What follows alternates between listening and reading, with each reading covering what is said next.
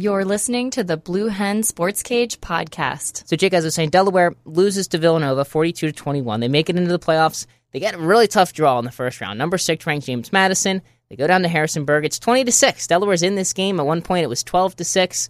The Blue Hens defense gets four stops down the stretch to keep it at a two touchdown deficit. The offense, throughout the entire afternoon, unable to mount anything. And Delaware's season ends with a first round playoff appearance, but a short lived playoff appearance at that. Yeah, it was quite the game because there were a bunch of moments where you thought that this can be Delaware's time, that this can be Delaware's drive. There was one um, where Delaware marched downfield and got into Frank Grago territory, and you were like, all right, turning point, let's get moving. But then we just kind of hit this wall that is JMU. They're a talented team. They probably deserve to be rated higher than they were this year. Yeah. And do I think the Blue Hens fought? Yes. Did they fight well? No. We looked like like you know those real traditional scenes of a big brother, little brother, where the little brother's really trying to swing and the big brother's just putting his hand down blocking him. You can't do that. That's James Madison. That's a team that this weekend will match up against the eighth seeded Colgate team up in New York on the road. Then after that, if the seeds hold, they'll have a trip to Fargo, likely to face the number one ranked team in the country, North Dakota State. But a James Madison team that maybe is not as good as they have been in the past couple of seasons where they've made the national championship game. But I think in both of our opinions, as we've discussed the CAA through the course of the season, they're the best team in this conference still. They had two conference losses, one of them a kind of a fluky loss against New Hampshire where they turned the ball over four times.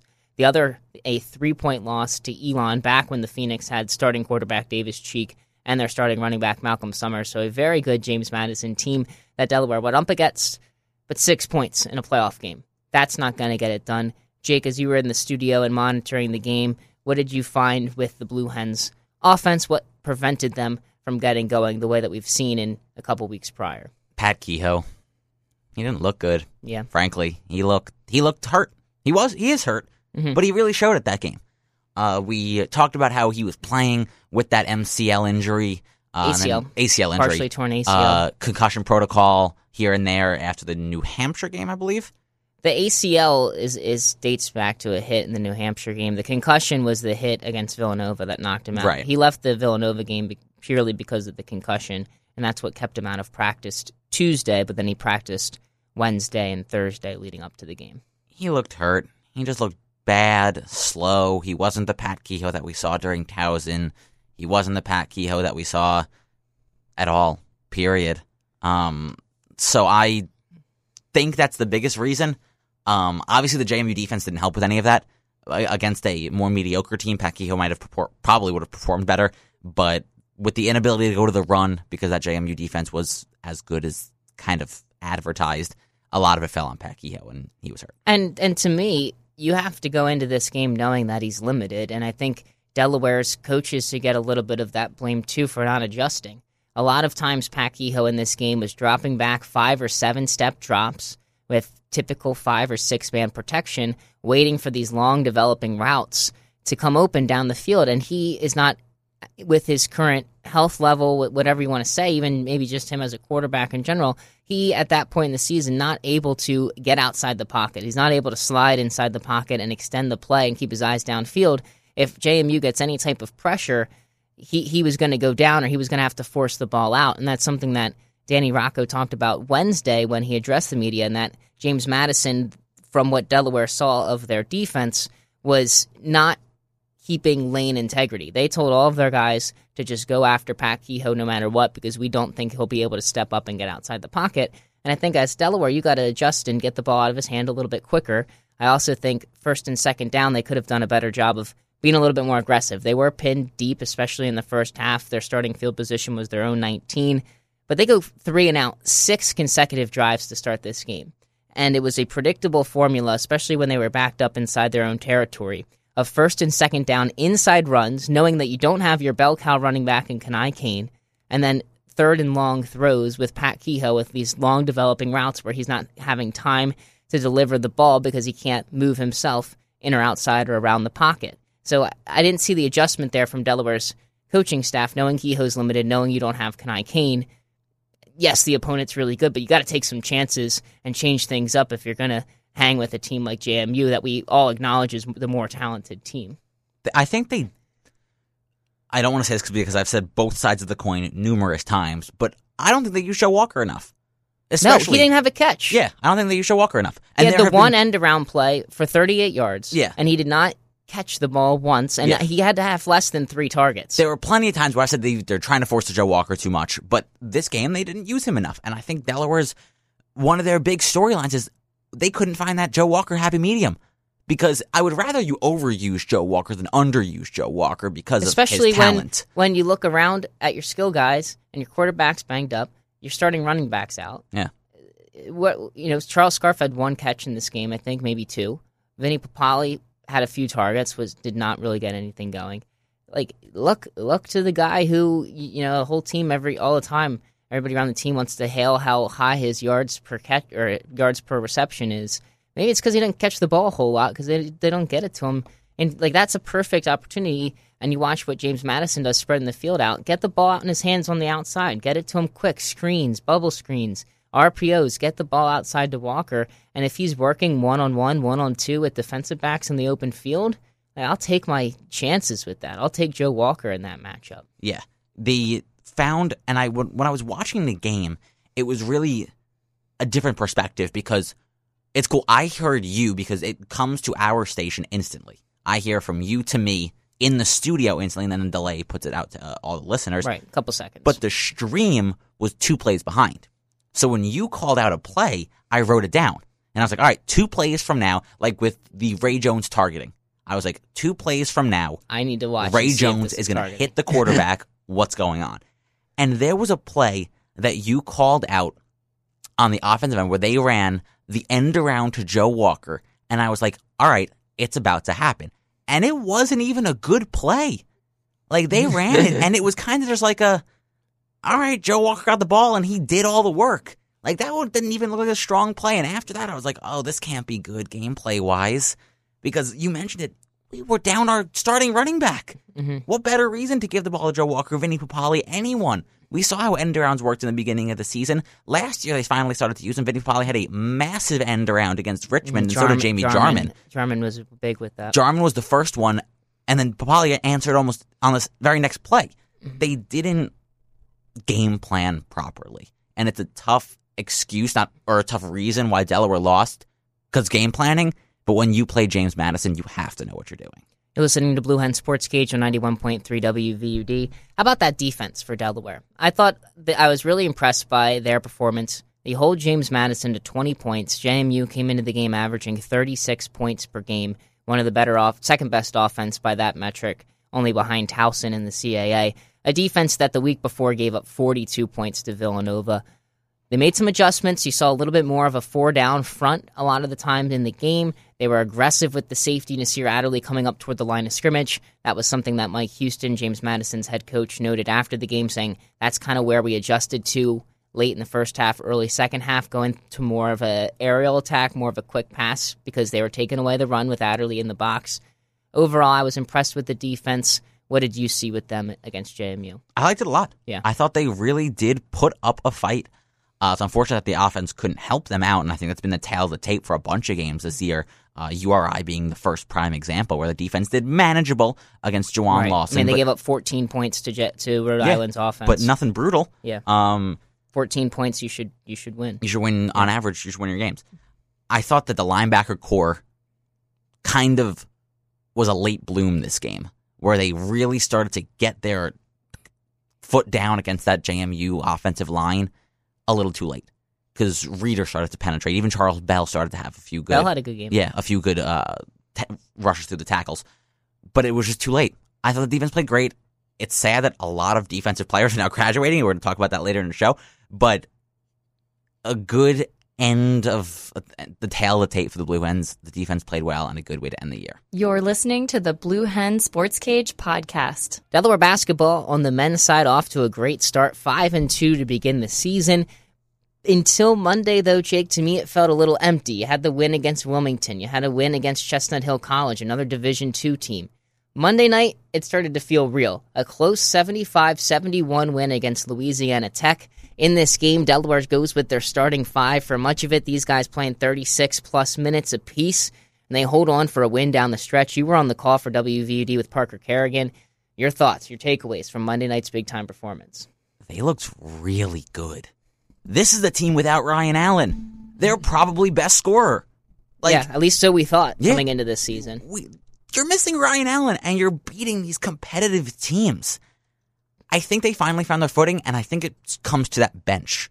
Their starters played a large majority of the game, but you can see Inglesby, whether it's because it's pre CAA play or not, is more comfortable pulling a few different names of the bench. First two being that he started two freshmen, Ithiel Horton and Matt Veretto. Yeah. And when they came out on the starting lineup, I turned to Parker and I was like, what is Coach Inglesby doing? This is a competitive team. This isn't no Chestnut Hill. This is Louisiana Tech. These are this is a good basketball team. And they surpassed expectations.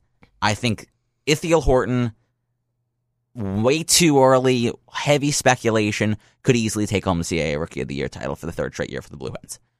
Um, overall, And I love Matt Veretto on this team. yeah, he he plays a weird role on this team. He's not a four. He's not a three. He's not a five. Well, he's definitely not a five, He's just there. but he plays. Do he plays and hard? he needs can shoot a body. a little bit. Yeah, he needs a. He is good enough to bring a body on you. And frankly, with a team that has scorers as Right. You got to talented as this Blue Hen team, if you can draw a body off you, that's great. That's what Jacob Cushing did Yeah, well, last year. pull, you know, pulling somebody from from Carter from Yeah, the middle, you know, pulling attention great. away from Carter from uh, Kevin Anderson when he's coming on pick and roll. Like you have to respect Matt Veretto when he's on the floor. Yeah, and that's really good for a team that last year suffered so much because people were not tacking a man on a Darian Bryant that didn't shoot well. Who I do have to put out a formal Here we go. apology to Darian Bryant. A lot of people were listening to the call, my the last two calls I did, and it almost sounded like Darian Bryant was an awful player just getting good now from how I was commentating it. That's not the idea. Darian Bryant's a good player that was playing really poorly and is finally getting back to what we thought were Darian Bryant basketball levels. He had an awful I wouldn't even say. I would like. I got to a point where I thought that was who he was. yeah, we it was like where norm. it was like no, where it was like he came in here. It's like he's got some promise, and they didn't perform for a year and a half, two years, and it's like all right, like this is what he is. He's mediocre at best. He's probably a net minus for this team. yeah, And you look at the last couple of games. 12 points, 5 of 7 shooting, 2 of 3 from 3 yeah. against Chest or excuse me, on Monday against Louisiana Tech against Chestnut Hill, team high 18, points. Then again, it was like, okay, this feels empty. It's D2, like good for him, good night. But when it comes to CAA play, like you're going to still play with Carter, you're going to play through Anderson.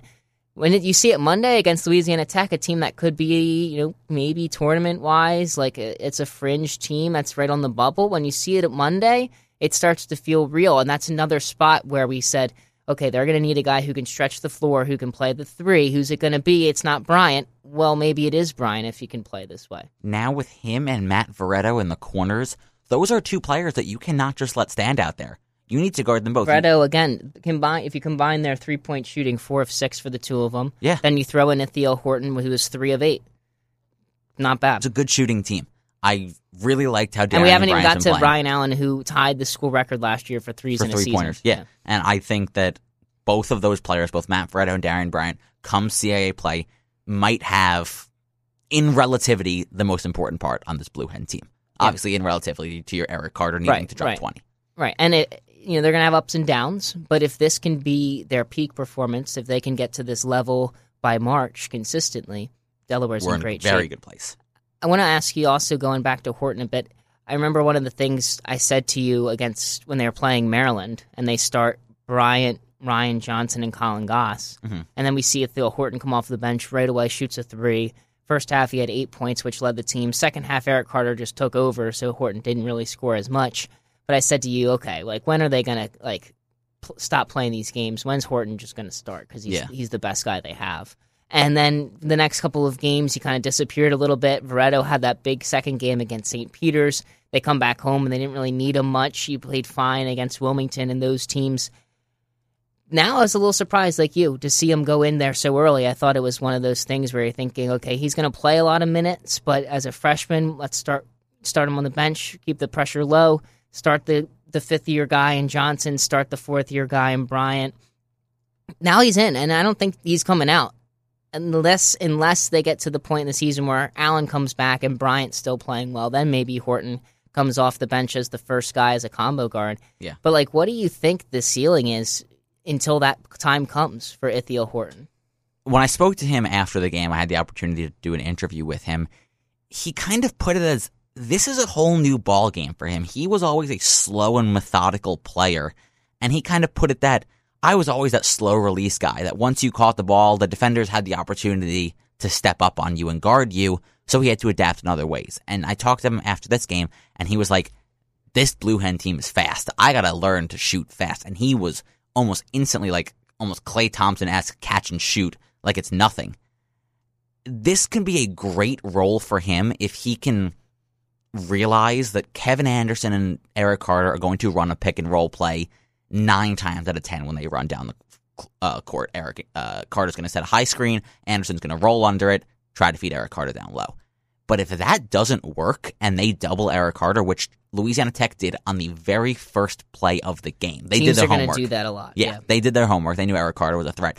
If they double Eric Carter, someone's open, and if it's Horton, he is going to rack up the points because his catch and shoot is good, his drive is good, and his first step is really good. So I'm really excited to see how he fits in on this pick and roll heavy two man game for the Blue Hens.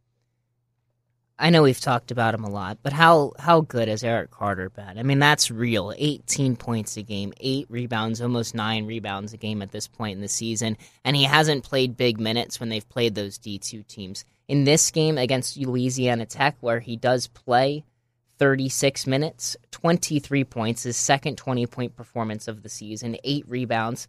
Dude shooting 65% from the floor right now, 8 of 12 against Louisiana Tech, fourth in the CAA in scoring, third in rebounds. He's real. Coach Inglesby said at the last at the end of last year's CAA tournament. Eric Carter's going to be the best big man in the CAA. Here And sit. At the time, me, Ahmed, and Teddy kind of laughed to ourselves, but kind of like, okay, Maybe sure. like, he'd have to really improve, but there's a path for that to happen. he looks unstoppable. He had a play where they were double covering him, and uh, Louisiana Tech center um, was almost on top of him, and he jumped and almost self passed it to himself and hit the float. Self passed it to himself. That's redundant, but self passed, flipped it to his right hand, and shot all in midair and hit the shot and walked away like it was nothing.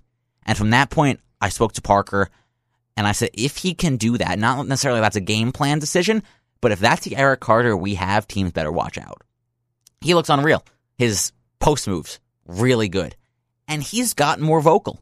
He has, from the second half on, he was yelling every defensive possession, every offensive possession, dictating where people were supposed to go, telling people, okay, you have a man behind you, you're going to stay on him.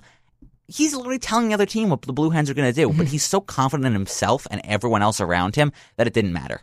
Yeah. And if this is the Eric Carter we have for every game of the season, I will agree with Coach Inglesby. We have the best big man. And in in my experience, that's always been him. He's always been confident, and he's been confident in his team. Now the game is at the next level. Mm-hmm. So he not only you know last year, the year before, he was confident that he was going to be a defensive anchor. He was going to do enough on offense, and he had confidence in his guys like Anderson, Daly, Allen, etc. to do the rest.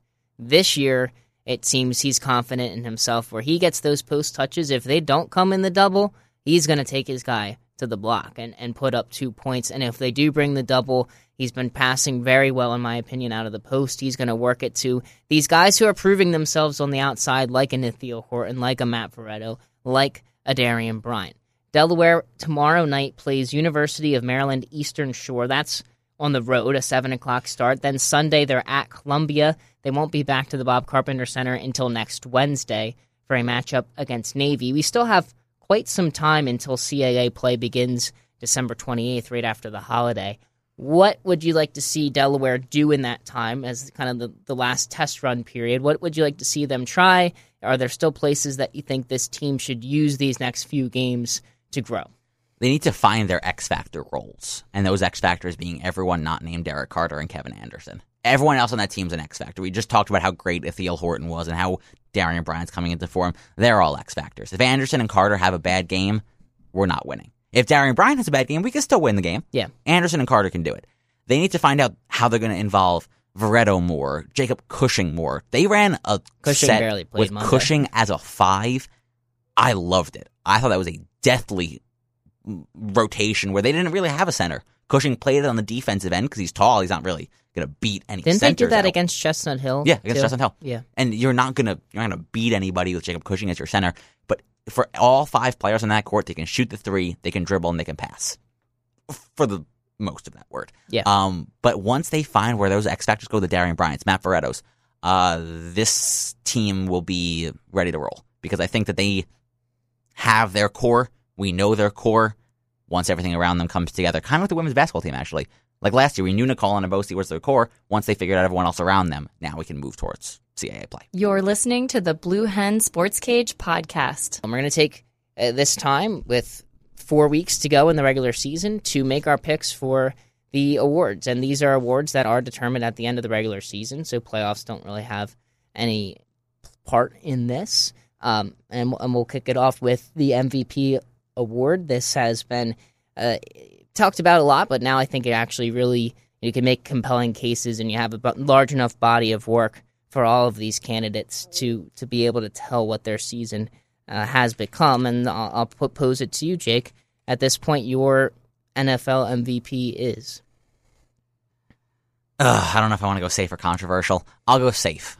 Drew Brees is my NFL MVP. He's has the highest, almost the highest QB rating ever, and that's just Drew Brees in a nutshell. He's great. His team's doing great, and I think he will probably win the MVP if this keeps up. my pick is Drew Brees as well. There is an excellent story published the other day by Sports Illustrated Yeah, about very good story. You saw that too? Yeah. I love that. It was a great story about Drew Brees, and I think it's literally called Hiding in Plain Sight. The Yeah. idea that in this era of Tom Brady and Aaron Rodgers, and even before that, Peyton Manning, Drew Brees has been here the whole time. The guy has six of the eight 5,000 yard seasons or something like that. Ridiculous. Uh, he's already the all time leading passer. He's 39. He's showing no signs of slowing down. His team has done it in a variety of ways. They've been a run first team, they've been a team that has no running game at all. They were the first team to put a big wide receiver in the slot and be very successful at doing that. When you think about what Marquise Colston became for them as a seventh round draft pick, and then even what they did with Jimmy Graham a couple years ago, and he hasn't been the same player since he left that program and left Drew Brees. An insanely impressive stat line by Brees, who still has one interception, which came week one. Uh, his completion percentage is on track to set another NFL record to break the one he set last year for completion percentage in a season by an ineligible league leader, meaning he's he's thrown enough passes to count uh, for that stat. Absolutely, extremely impressive season. Uh, Patrick Mahomes had a lot of had a lot of hype and deservedly so at the beginning of the season. Some people felt like he was going to run away with it. To me, he's probably two or three. He's still in this He's- conversation. He's three on my list. But. Drew Brees, to me, is the clear cut MVP. I have Drew. I have three quarterbacks. Drew Brees at one. Andrew Luck. Excuse me, I should correct. Drew Brees has two interceptions. Yeah. He threw one last week. Two interceptions. Um, I have Andrew Luck at two. Andrew Luck's thrown three touchdown passes in eight consecutive games. The team's averaging the most points out of any other team, almost 300 yards per game, come from Andrew Luck. That's another team with absolutely no running game, a mediocre defense, in a tough division where all four teams were able to win the division. It probably won't end up that way anyway. But Andrew Luck, if he doesn't win, even if he does win comeback player of the year, which is almost a lock for him to win, this is Andrew Luck's MVP award if Drew Brees wasn't in the league. If you're into the case of who's doing the most with the least, he uh, he wins that argument Hands down. every time. Yeah. You think about how horrible the offensive line has been in the past couple of seasons, which has really hampered his play. Mhm. You think about, like you said, the running game not really being there. A lot of people think Marlon Mack has promise, but it hasn't been consistent, and the defense is very poor. The Saints defense, say what you will about it, it's better. It's one of the better run defenses in the league. They struggle against the pass. And you look at their skill guys Michael Thomas, Alvin Kamara, Mark Ingram. Then again, you can also throw into what Drew Brees has done with receivers two through Yeah. five, who have been guys literally off the street because mm-hmm. of the injuries they've sustained. But Andrew Luck deserves a lot of credit. And so does Frank Reich, who we Yeah. will get to in a little bit with one of our next awards, Coach of the Year. He's certainly in that discussion for what they've been able to do with perhaps the least of all these playoff teams that we're talking about. The Colts made a move that was very controversial, and that's drafting an offensive lineman early. They drafted Quenton Nelson out of Notre and Dame. And not a tackle. and not a tackle. Yeah. They drafted Quenton Nelson, who is the only reason why Andrew Luck didn't get sacked in five consecutive games, which is a crazy stat that no defensive player put his hands on Andrew Luck for five consecutive games. And it was the Miami Dolphins that got to him first, which is outrageous. But that team is helping as much as they can with Andrew Luck, and now with Jack Doyle down and T.Y. Hilton injured, time to make something out of nothing for Andrew Luck. You're listening to Blue Hen Sports Cage on 91.3 WVUD with Jake Lampert. I'm Brandon Hovek. We're picking the NFL awards with a quarter of the season to go. For MVP, we both picked Drew Brees. For Defensive Player of the Year, I'm going with Aaron Donald. I think this is another one that's pretty clear. 14 and a half sacks to lead the league, three forced fumbles, including those two big ones you saw on Monday night a couple weeks ago against the Kansas City Chiefs as an interior rusher, I don't think anybody has the same type of impact. You think about how often he's double teamed when he does get pressure, how that collapses the pocket and often doesn't allow the quarterback a place to escape, unlike when sometimes you see edge rushers collapse down and the quarterback's able to step up past them. Aaron Donald is a monster. He's a force on the inside, and he's my defensive player of the year. I'll bring you to one play which should make you think Aaron Donald's the greatest defensive player in the last 15 to 20 years that we've ever seen. New Orleans Saints, Aaron Donald gets double teamed off the block. He swings past one with one of the most nifty hand moves I've ever seen. Absolutely bodies the second guy, I think it was his backup tight end, and then hits Alvin Kamara so hard that I thought Alvin Kamara was going to pack his stuff up and walk away from football. Hmm. And after that moment, all I can say is that Aaron Donald will never lose the Defensive Player of the Year award as long as he's on the field. He's crazy.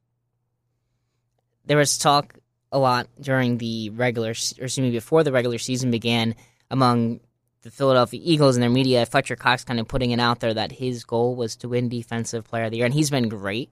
Mhm. But the difference between somebody like Cox, who is a perennial Pro Bowler and All Pro, and Aaron Donald, who changes the game when he's on the field, can't be overstated. Aaron Donald is on another level, and he's the Defensive Player of the Year. Now we'll go to some of the more interesting ones. I think there's arguments to be made for a couple different players in these categories, starting with Offensive Rookie of the Year. Jake, who do you have? Saquon Barkley. There's no, comp- there's no one even close. Uh, do you have anyone like close? I think you could make an argument that Baker Mayfield's had a pretty significant impact if you want to play this as value added to a team. If you think of the rookie of the year in those terms, I don't. I think of it as who's the best rookie. And Saquon Barkley is already a top five player at his position, where Baker Mayfield is a top 25 player, top 20, maybe if you're being generous. So while Baker has had a huge impact on Cleveland no longer being a complete laughing stock, just a bad NFL team, and Saquon Barkley, his team has actually kind of moved backward in some senses to no fault of him, though, because I think they have poor coaching and Yeah. and a lot of other holes other places. That's the argument I think you can make for somebody else, but to me, it's Saquon Barkley. He's the best rookie so far on, on offense of the players we've seen. A name though that's interesting too, and should get a lot of credit for what he's done this season, is Phillip Lindsay in Denver. He's been really Yeah. good. The only drawback of being Phillip Lindsay is that you still are losing touches. And that shouldn't be a, a huge downgrade because even the best players like Ezekiel Elliott need to take a few snaps off and let another person come in and run. But he is losing a nice chunk of touches. I should say chunk, but a nice amount of touches to Royce Freeman, who was supposed to be their rookie running back star, and the undrafted Phillip Lindsay came into town and took his spot. But he's been playing great. That's an offense that is in desperate need of a dynamic running back, and they haven't had one. CJ Anderson, he wasn't dynamic. He was good, Mhm. but there has never He been was, a play. I still believe he's a creation of Peyton Manning. Yeah, Yeah. he was the most boring running back I've ever seen. You give him the ball, he runs for five or six yards. He was talented. He put up a thousand yard seasons. But Phillip Lindsay might be the answer that Denver has been searching and for. And it was supposed to be Royce Freeman. Yeah, but Royce it's Freeman really it's been Phillip Lindsay who has stepped up and satisfied that role. I think to probably even beyond the expectations yeah. for Royce Freeman this season. Let's go to defensive rookie of the year. Who do you have there? I don't think this one is relatively close, and I'm actually going to go with a Colt. And this one is Leonard, uh, their defensive lineman, I believe it's Darius Leonard. He's a beast. He has the most tackles at this point for a rookie than any other player in NFL history. He has done leaps and bounds more what the Indianapolis Colts secondary can ask from him, and he's going to be a player not necessarily in the Khalil Mack, Aaron Donald role, but he'll be a player you need to put two bodies on at all times. Yeah, there's been some really impressive highlights that have circulated where he's just running through blockers and making some really nice tackles. I'll throw another name out there. Derwin James gets a lot of hype with the How did he- Chargers. He, fell so far in the draft. Everyone's Yeah. like, he's not a real person. He's a stud in Uh-huh. that Chargers team. You're starting to see, and I wonder if this will change how NFL teams look at the position. You're starting to see some young safeties come in and make an impact at a position where there are not a lot of starting caliber guys. Like there probably aren't 64 quality safeties. no shot. So if you can get Derwin James in the first round, if you can get Jamal Adams a couple years ago, who's now looking like a really good player for the Jets, that's Earl Thomas. If you even go back Yeah. further, Eric Berry, a top ten draft pick at safety. That's a position some teams might want to put more emphasis on because I think a big, a really good safety makes a difference in a league where there's not a lot of safety play. The value over replacement level safety is pretty high. The third, if you want to put another name out there, Bradley Chubb, the Von Miller Padawan over there in Denver. He really is. Like you watch somebody the side by side of some of the plays where they're on the field at the same time, identical moves. They play different positions, but identical moves. Von Miller is literally teaching him everything he knows. And three, four years from now, assuming both are still in Denver Broncos uniform, that might be the high powered defense that they finally needed. You're listening to Blue Hen Sports Cage 91.3 WVUD. I'm Brandon Hovek with Jake Lampert. The last award we're going to discuss is Coach of the Year. Last year, Sean McVay took home this award, bringing the Rams back to the playoffs with a record of 11 and 5. Often it ends up being which team exceeded our preseason expectations, Right. not necessarily who's the best coach in football, because I think that comes to a pretty small uh, pool of candidates where Mhm. we're talking about Bill Belichick, maybe we're talking about Sean McVay now. But for this year, for Coach of the Year 2018, who's your pick? There's two, and I think it just comes down to which team finishes the year better. First is Reich. We talked about him for the Indianapolis Colts. It's a great team. They started one and five, and they've surged ever since. The second's Matt Nagy. I mean, this is a Chicago Bears team that wasn't really expected to be that great.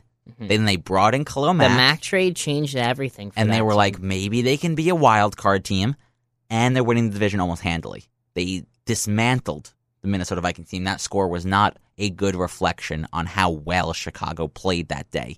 They've beaten the Detroit Lions like it was nothing. I if I had to give an award to somebody right now, it would be Matt Nagy.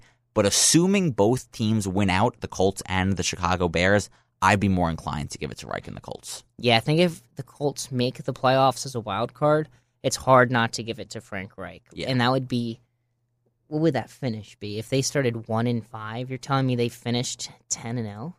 They would be Or eleven. 11. Uh, started one and five, so they'd finish ten and zero from that point. Yep, even then. even if they finish 9 and 1, if they lose one of these next like that's a you- ten and six record like for that- the Colts. That is impressive. And if you go back to the offseason, this was a job that Josh McDaniels, the Patriots offensive coordinator, accepted. He backed out at the last minute. They literally had the press conference scheduled. He backs out the night before, and they go nip Frank Reich off the Eagles coaching staff. Obviously, they just been to the Super Bowl, and he's a big part of the reason why Nick Foles was able to succeed Yeah, down the stretch for the Eagles. He, John DeFilippo, who's now the offensive coordinator with the Vikings, and Doug Pederson, part of that Eagles brain trust. He's showing that he's a legitimate coach. I mean, there is question marks, right, of who out of that group of guys is really responsible for what went on in Philadelphia. Doug Pederson called the plays in Philadelphia, not Frank Reich. Frank Reich is, if they hold up, the coach of the year. And if not, Matt Nagy has a compelling case, too. I think you could even make the argument for Sean McVay. John McVay and Andy Uh, Reid are. You can't deny the you know a lot's been made of this. I'm not the first person to say it. The creativity of those offenses and how they're revolutionizing offensive football in a time that obviously the roles cater to that more so than they have in the past. But those two guys are very impressive when you especially look at the offenses. Yeah, out of all the di- or projected division winners, they're the two that should be. If you're going to put one of them in contention, they're the two names you're going to pick from. Real quick before we go to J- break, Jake, three quarters of the way through the season, I want to run through the divisions one by one and give a pick um, with maybe you know a little bit of analysis, but not not going deep into it. But Uh-huh. our quick picks as far as who we expect to win each division, make it to the playoffs. So starting with the AFC, AFC East, the Patriots right now hold a significant lead over everybody else. All the other three teams stink as normal. Patriots will make it to the playoffs. In the North, the Steelers seem to be in control, seven three and one. Baltimore's behind them at six and five, with now Lamar Jackson behind center. What do you see? Baltimore loses in a tiebreak, and the Pittsburgh Steelers win the division. Lamar Jackson's great. I thought this was a revitalization of Joe Flacco, and it kind of was starting to look like it. But this Lamar Jackson kid is, Yeah, Balling You, you can't bench Nope. Jackson now. Flacco's done. yeah, no way. AFC South. They're just talking about it with the fighting Frank Reichs. They're at six and five. Houston now eight and three. Houston another team on a roll. I said the Colts win out and win the division. I still stand by that the Colts went out and win the division, but it's looking more and more unlikely that Houston hits what they would need to hit two speed bumps, one being against the Indianapolis towards the end of the year to lose the division. It's getting more and more unlikely for how dominant they were against Tennessee. I think Houston holds on and wins. I think the Colts do make it as a playoff. I think this this division gets two teams. Mhm. And to the West, Kansas City, for all the hype about them, just a one game lead over the Los Angeles Chargers. We talk a lot about the Rams and the Chiefs being these amazing offensive teams. The Chargers are on that level in terms of yards per play, yards per attempt this season. They're just a small step behind, but they're still among historically some of the best 10 or 15 offenses that we've seen in the NFL. One game split. There's a game coming up. I don't know if it's this weekend or next weekend between the Chiefs and the Chargers that could very well decide this division. What do you see here out west? I think the Chiefs will be able to hold on only because of the Melvin Gordon injury for the That's a- Chargers. That's a, hit. he's he was their touchdown machine. He was getting 25 or so touches a game. You cannot be as good when you lose your 25 a touch running back. And to the and I agree with you. I think the Chiefs do take it. And to the NFC, perhaps the most interesting, yet at the same time the worst division in football, the NFC East. Dallas and Washington tied with record of six and five, though the Eagles at five and six.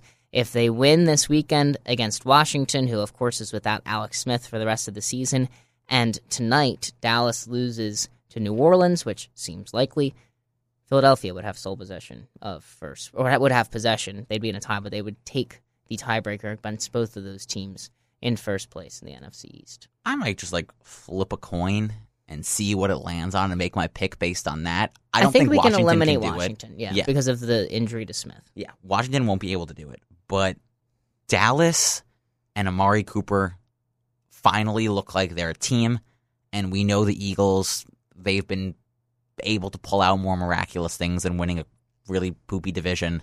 So if I had to pick, I'll say Dallas. I won't be shocked either way. I'm taking Dallas.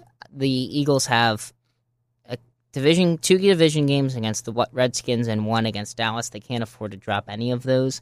That would put them to a record of eight and eight if you give them losses against the Los Angeles Rams and the Houston Texans. It's a tough schedule coming up. The Eagles played all of their quote unquote easy opponents and got here with a record of five and six. The loss two weeks ago against Dallas at home, I think, is what's going to decide this. I think that Yep. the Eagles will either drop the Dallas game on the road or they'll drop Washington on the road. And in addition to losing against Houston and New Orleans, and they will finish the season seven and nine. Dallas will be eight and eight and win the division. Neither team will make it past a game in the playoffs. Right. NFC North, Chicago now a convincing lead over Minnesota. The Bears' record of eight and three. Minnesota six four and one. The Packers all but out of it at four six and one. Uh, Bears win the division. I think that the Packers actually finish in last in this division. They are not a good football team. Short, sweet, and to the point. They're bad. NFC North, excuse me, NFC South. I, I agree with you, by the way. Uh, Bears win it. I think the Vikings have a shot at the wild card. Everybody else is out. NFC South, Saints, they have it. Yep. And the only question is, are they going to be the one or the two seed? Right now, they'd be the one seed, and then the Panthers behind them at six and five. I think that's a playoff team. Too. Wild card. Yep, for sure. And out west, the Rams again with the Saints tied a record of one ten and one. The Saints have the tiebreaker, having defeated the Rams a couple weeks ago. Then the Seahawks, after that win against Green Bay, they're still very much in the conversation for a wild card, a half game behind Minnesota and tied with Carolina for that second wild card. It's Six and sad five. because they're finally making it work. They're really getting their footing. This running game, which we have torn to pieces, they have three running backs that can do it all. Rashaad Penny, Chris Carson, Mike Davis. Three stars.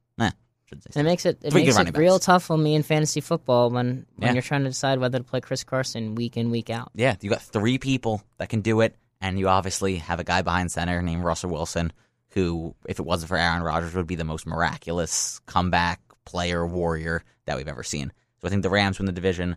I don't think the Seahawks can do enough to take a wild card spot because I mean I think the Carolina Panthers have one quote unquote locked, but I don't think another team besides the Vikings can compete for the other one. And I also will say, I- I agree. I think it's going to end up being Vikings Panthers. I think if the Seahawks do bounce a team, I actually think it's the Panthers that they have a chance of beating. Yeah. But I'm not convinced any of those wild card teams can beat a division winner. No, And- with the exception of the NFC East, obviously.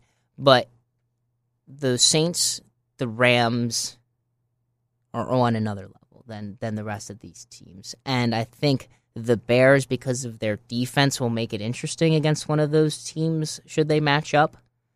But I think it's it comes to the Saints and the Rams pretty clearly here. Yeah, but I would be surprised if it wasn't Saints Rams at the end of this NFL season deciding who's going to go to the Super Bowl.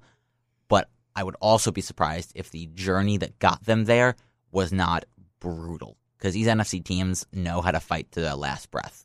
In the AFC, if you win early, you're probably going to win the game.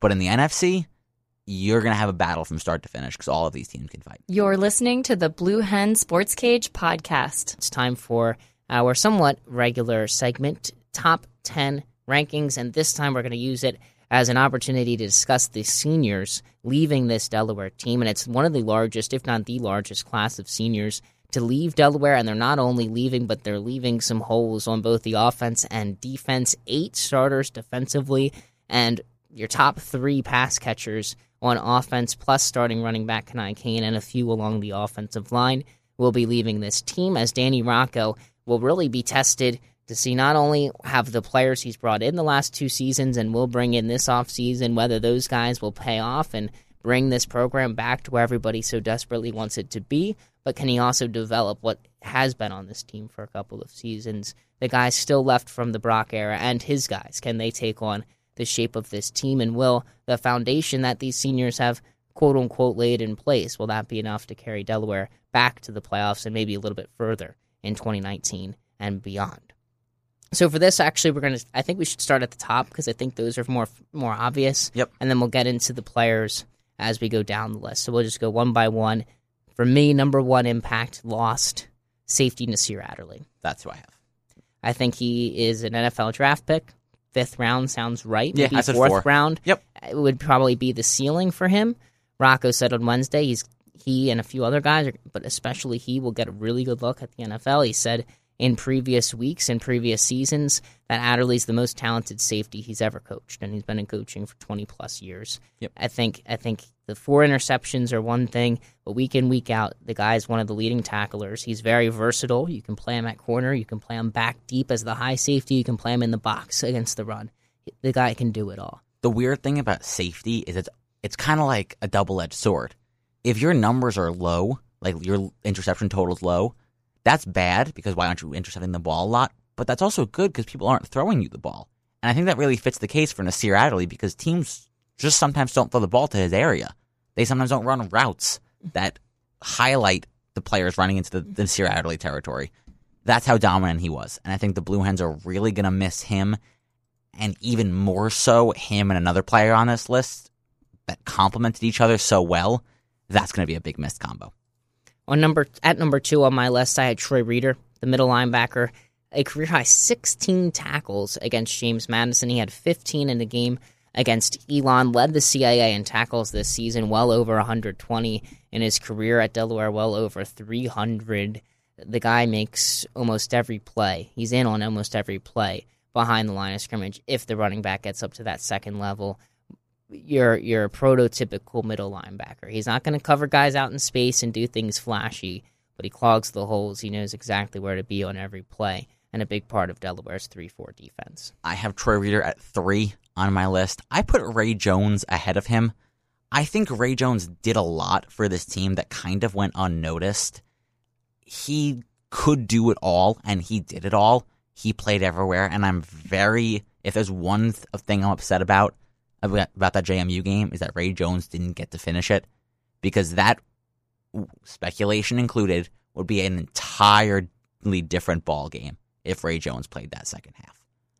Hmm. I think I- he's he's just a great player. He is on my list. He's not. He's not nearly that high. I was surprised to hear you say Ray Jones, I, and I I understand the point. I think he was a great player here, but I also like the last couple weeks of the season make me question some of the guys in the secondary. The game against Villanova makes me question Tenney, makes me question Casey Hinton. And, Those are the and big Nigel Hill. questions. But it also makes me question Ray Jones. He basically, in a lot of Delaware's formations, is playing out in the slot. He's basically Yeah. playing as that nickel corner, and he's gotten he's gotten gashed a couple of times. He comes up and he makes some nice plays in the run game. He made that one fourth down play against Stony Brook Yeah, that really Stony sticks out to me revolutionary. but I, do have some question marks about about what what he was doing here in Delaware. But he is on my list, just not as high. Yeah. You're listening to Blue Hen Sports Cage on 91.3 WVUD. We are running down the top 10 seniors on this team by impact loss. How how much of an impact do they have on this Delaware team, and how big are their shoes for the 2019 team to fill? At number one on both of our lists, we had Nasir Adderley. At number two, I had Troy Reeder. At number two, Jake had Ray Jones, and at number three, Jake has Troy Troy, Reeder, Reeder. which we talked about. For me, at number three, I had Charles Scarff, the tight end. I think what he is in the red zone is phenomenal. He's prototypical big tight end receiving threat in the red zone. I think down the stretch this season, in part because of Pat Kehoe's injuries, in part because I think the play calling was fairly unimaginative in the final few weeks of the season, he wasn't used as much as he should have been. The, the pace he was on, if you take the first seven games of the season up to the Towson game, was the pace of maybe the best season by a tight end by a Delaware player ever. And that trailed off a lot at the end of this season. He finished the year a touchdown away from tying the record for most touchdowns in a season by a Delaware tight end and the record for most touchdowns in a career by a Delaware tight end. He came here after a couple of seasons at Rutgers, so he wasn't even here for a full four years. I think that had Delaware been executing and firing on all cylinders offensively, this is a guy who could have had 12, 13 touchdowns to go with, six, seven, maybe 800 yards, and a lot more catches than he had.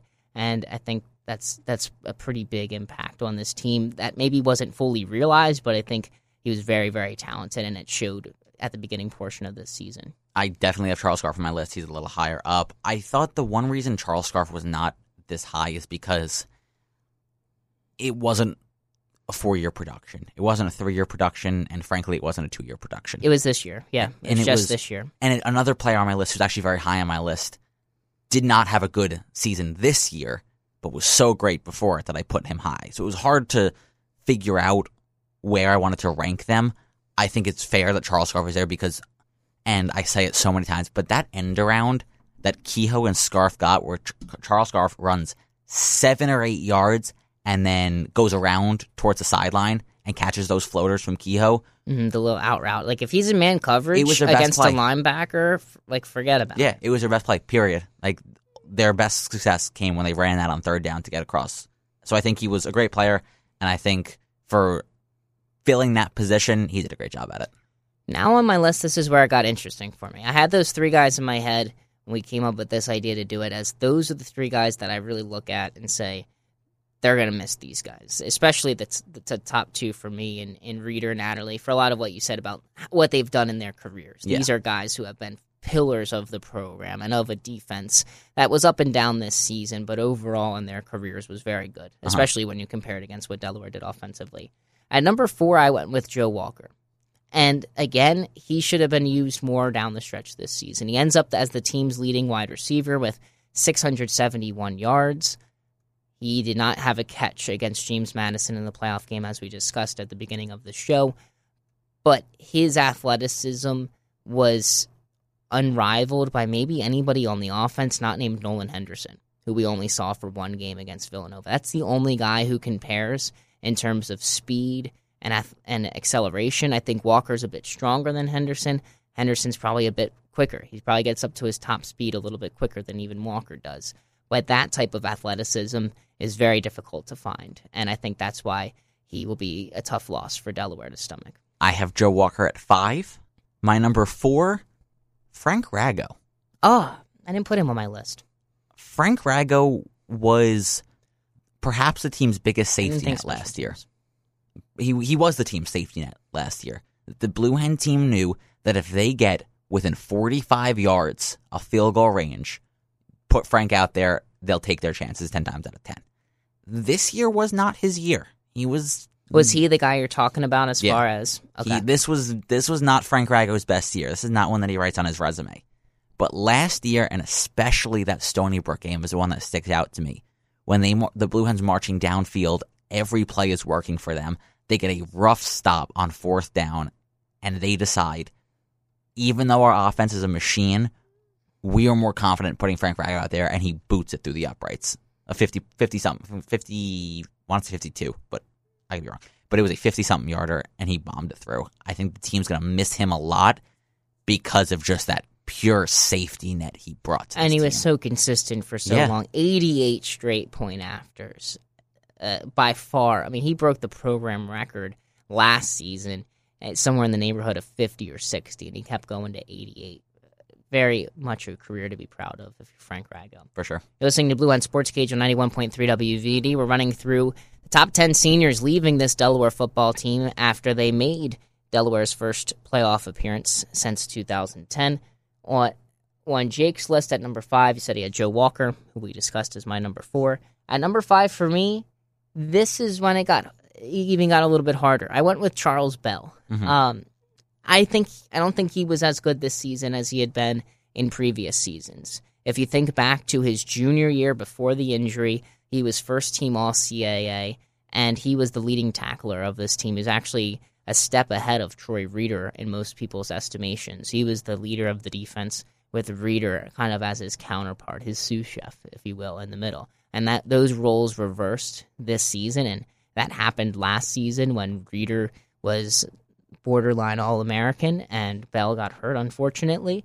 And it was a very significant injury, and he deserves tons of credit for battling back and rejoining this team for this season. And it was huge in terms of the timeline, given that they had Jalen Kindle last year who could step in and play almost at Charles Bell's level. And they were able to bring Bell back for this year, where otherwise they would have been forced to probably play a freshman in mm-hmm. Johnny Buchanan. So I think his role as a mentor of those young guys, plus just taking the body of work of his career, adds up to a pretty strong impact where maybe that wasn't fully there this season, but overall, the four year career of Charles Bell is a pretty big loss. I feel like every person I have, you just have him one higher. I have Charles Bell at six. Who'd you, you go with? Uh, you five with Walker. Walker. Okay. Yep. So I guess should I just go to my seven then? Let me mention my six. Um, yeah, yeah.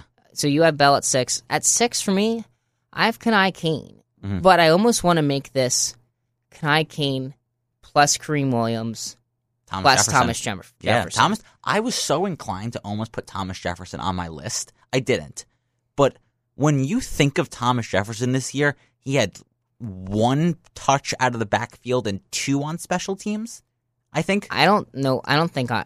Kareem Williams did not have a carry right this season. Maybe Jefferson had one. One, maybe, and then he, the guy and he played special teams. special teams. He played special teams all year. Yeah, Kareem Williams did not play. Special teams. But when teams. you think of Thomas Jefferson last year, two years ago, three years ago, two years ago was or excuse me, three years ago was the rookie year. Yeah. Two years ago, still productive. Last year, fell out of favor. Yeah. Said he was going to transfer, wasn't here in the spring, ended up coming back, and they switched his position. They switched him to H back. Kareem Williams, running back all four years. His sophomore year, when Wes Hills, when Jalen Randolph gets hurt, he averaged more than five yards a carry. He and, and freshman Thomas Jefferson combined to be the number two rushing attack in the CAA. And Danny Rocco was asked on Wednesday when Kani Kane gets injured, when the running game is not successful against Villanova, especially in the second half, was there a thought of can we resurrect one of these guys who in the past has been a successful bell cow for us going into a playoff game against James Madison? Why did Kareem Williams and Thomas Jefferson not get the call? And Rocco said maybe it's something that we should have thought about, but at this point in the season, we felt more comfortable with the guys who had been getting more of the reps. Mhm. And for whatever reason, these guys fell out of favor. But they, they're they have a better body of work than Dejoun Lee. They have a better body of work, a hell of a lot better, better body of work than Andre Robinson, who got about half the snaps against James Madison. So I think that's a, a huge, and also part of why I want to put them together is that when you lose Kane, you lose that first and second down guy, the bell cow guy. And by also losing Williams and Jefferson this year, there's nobody left in the running back backfield that I view as the bell cow guy. I don't think Dejoun Lee, at his size and his running style, can be a 20 touch a game guy. I think he's better served as the number two, 10 to 15 touches. Because Williams, Jefferson, and Kane line up this year and they all leave, and you don't have that bell cow guy, I think that's a significant hole for this offense to look at. Maybe it's Andre Robinson, but I didn't see a lot Yeah. to say that he's going to all of a sudden be 20 touches. Corey Sproul, they said, is coming back to the team. So maybe Corey Sproul comes into this situation somehow. Mhm. But taking those three guys together, Kane, Williams, and Jefferson, kind of violates our rules, but whatever. Um, I think that's significant for this team. Next, pro- so that was Go to your, your seven. Yeah, my go to your seven. seven. This was kind of interesting for me to pick. I put Cam Kitchen at seven, hmm and I wasn't I wasn't going to put him any higher than seven. But I think on that defensive line, a defense that was so heavily touted for their run stopping ability, it's easy to jump to the Reeders, the Ray Jones, and the Adderley. But Cam Kitchen was a huge part of that run stopping defense. I mean, last year we knew Bilal Nichols, if it was a run play, he was getting the tackle. Mm-hmm. But Or even Blaine Wood. Blaine And Blaine Woodson was really good too. Yeah. and this year, it was almost his show. And I think he did enough with it to make his impact felt. So I think they're going to miss him. I think they won't have as big as a hole to replace him because not necessarily that the defensive line position is expendable, but And they have some names there. right, they're not the your meat and potatoes of your defense. So I think Cam Kitchen at seven is a fair place for him. They're gonna miss him and they're gonna wish they had him.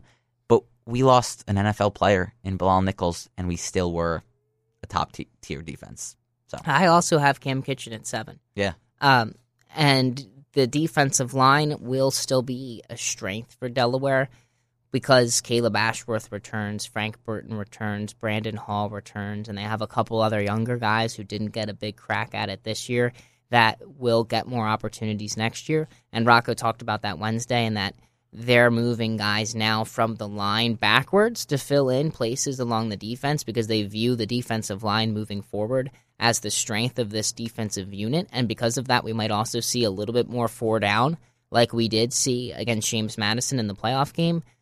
But Cam Kitchen, to me, was the best of those guys all season long. And it's a significant impact, significant impact loss for this Delaware team. Going to number eight on my list, I went with Malcolm Brown, the safety. Um, played a lot of corner in his career. Was one of the guys kind of left on an island there. Was maybe up and down at corner. Was fine at safety. Didn't really hear his name a lot, which means he wasn't getting gashed. He wasn't making uh, exceptionally poor plays back there. Also, wasn't really making highlight plays. Didn't have a turnover this season. But overall, guy who started for better part of three seasons, he he should get on this list at the bottom. he was my last one out. Okay. He was the one that I was debating whether him or number ten, whether I want to put in. Um, we're on number eight, right? Yeah, you're number eight. Charles Scarff. I had Charles Scarff at eight. Um, yeah, talked about him. We're ranking the top 10 departing seniors on Delaware's football team. This is Blue Hen Sports Cage 91.3. On my list at number nine, we talked about him earlier. He was your number two. I slipped him to nine, Ray Jones. I think he's in that same category with, with Malcolm Brown as a guy who gets a lot of credit for being a multiple year starter. Um, but I do have some question marks about at the end of the season. My number nine was Kani Kane. Okay. Um, I think with the new coming of Lee, I'm more confident in the Delaware running game than I have been before. But I do agree that a player that requires so much offensive prowess to put on a successful play like Dejoun Lee does, you need the offensive line to specifically cut holes out for him. Kani Kane, they you tell your the offensive line to push forward and he'll do the rest. yeah. Lee, you can't have your If the offensive line do that every defense blows up the play, Kane can still maybe get you three or four. Right. Lee is Maybe not gonna, one event. Yeah, he's not going to get you much. So I think they're going to miss Kani Kane for that third and one, first and goal on the goal that line. play against Albany Where he just can barreled he does that spin and pushes the next guy and gets Yeah. the first down. That's going to be a place they miss Kani Kane. At ten, final spot on my list, I went with Vinny Papale, the wide receiver. He was I think second one I out. think he'll be missed. I do think they have some talent at wide receiver though that will be capable of replacing him.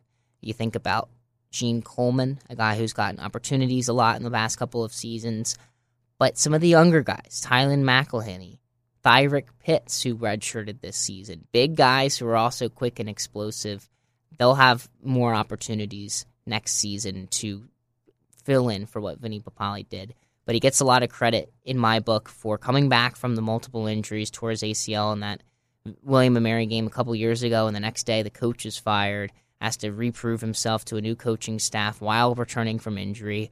Does so to some extent last year, but was still a little bit banged up. Comes into this season fully healthy, establishes a rapport with Pat Kehoe, becomes a go-to option on third down. Had that big touchdown catch against Elon, and a really nice touchdown catch against La- against Lafayette in week two. He took a big step forward, so he makes it to my list at number ten. he was my second one out. Um, I didn't love leaving him off the list because of how much he brought to this team alongside Joe Walker. They, this was not a superior passing attack, but in the beginning of the year, when we were putting out stats for Pat Kehoe, he was a big reason Yeah. why Pat Kehoe was doing that well. Number 10, I went with an offensive lineman. I put Mario Farinella at 10 I considered him, yeah. because one, you kind of had to put an offensive lineman on there, and two, he really was a good blanket for Pat Kehoe. You can see that with a lefty quarterback, that's a place where you're going to need somebody, and Farinella was there. I thought he was a textbook offensive lineman, didn't do anything flashy, but gave Pat Kehoe enough time in his position to do what he needed to do. And he was versatile. Started the season as a guard, moved to center midway through the season. I considered him for my list. He'd probably be considered the first guy out for me. The offensive line, latter part of the season, a lot of people had questions about the pass protection that Kehoe was afforded. I think, like we discussed earlier, part of that goes to Kehoe and his immobility, which isn't his fault with the partially torn ACL, but it's the reality that he was not moving around the pocket very well. The best offensive lineman this season was Mario Farinella, Yep. and and for that reason, it's tough to to ask a guy who hasn't played a whole lot to step up to that level, to an All CAA level, and that's what Mario Farinella offered this team. Was there anybody else that did not make our top ten list that you considered as you were putting yours together? So I, first thing I did was I went through and I pulled all of the seniors that I thought even for a blink that they could make a top 10 list and then I narrowed it down. The other two I have written, Jethro Pepe and Noah Beh, Mhm. I don't really think they made any case to be even close to the list. My first No. two out were Malcolm Brown and Vinny Papale. And then I think the gap between them and Jethro Pepe and Noah Beh is, is good enough that they probably wouldn't get on it. I thought for a brief moment about Tenny Adewusi, the corner, Yeah. but eh, he, like, he's not one of the. He's probably in the middle of the pack as far as CAA corners. So I think there's there are guys on this team that can step into that role next season. I I should have thought about Frank Rago. it, it just it just didn't cross my mind Yeah. thinking about special teams. But if I revised my list, he'd probably make it in at the back end, and I maybe would leave Vinny Papale off of it. Yeah. You're listening to the Blue Hen Sports Cage podcast.